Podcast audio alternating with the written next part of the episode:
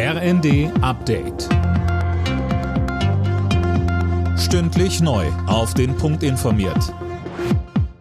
Ich bin Dirk Jostes. Guten Morgen. Deutschland und Kanada wollen in Sachen Energieversorgung enger zusammenarbeiten. So soll künftig grüner Wasserstoff für Deutschland in Neufundland produziert werden. Wie das funktionieren könnte, schauen sich heute Kanzler Scholz und Wirtschaftsminister Habeck vor Ort an. Kritik an der Reise kommt aus der Opposition. Unionsfraktionsvize Jens Spahn sagt im ZDF, dass die aktuellen Probleme bei der Gasversorgung dadurch nicht gelöst werden für jedenfalls diesen Winter gilt außer Spesen nichts gewesen. Katar hat abgewunken, kann kurzfristig nicht liefern, Norwegen auch nicht, jetzt Kanada, wichtige Reise, aber für diesen Winter, jetzt wo der Bedarf am größten ist an Gasersatz aus anderen Ländern, wird es eben keinen Unterschied machen können.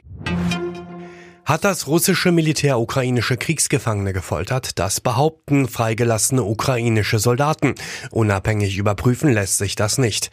Die Soldaten waren nach den heftigen Kämpfen um das Stahlwerk Mariupol in russische Kriegsgefangenschaft geraten. Weil die Energiekosten immer weiter steigen, befürchtet der Deutsche Landkreistag, dass die Kommunen ihre Dienstleistungen einschränken müssen. Das sagte Landkreistag-Präsident Reinhard Sager der Welt. Sönke Röhling, welche Dienstleistungen sind da gemeint? Na, das ist zum Beispiel die Forderung von Kultur und Vereinen. Wenn das Geld in der Gemeindekasse knapp wird, dann wird da zuerst gespart. Außerdem könnte es sein, dass Kommunen Investitionen in neue Schulen oder die Entwicklung von Baugebieten und Radwegen zurückstellen und die Preise zum Beispiel fürs Schwimmbad anheben werden. Denn allein mit Energieeinsparungen, so Sager, sind die steigenden Preise nicht zu kompensieren. Ein Rennwagen von Formel-1-Legende Michael Schumacher ist für mehr als 6 Millionen US-Dollar versteigert worden. Ein Bieter aus Kalifornien erhielt den Zuschlag für den Ferrari F300, teilte das Auktionshaus Sotheby's mit. Der Rekordweltmeister war damit 1998 vier Rennen in der Formel 1 gefahren.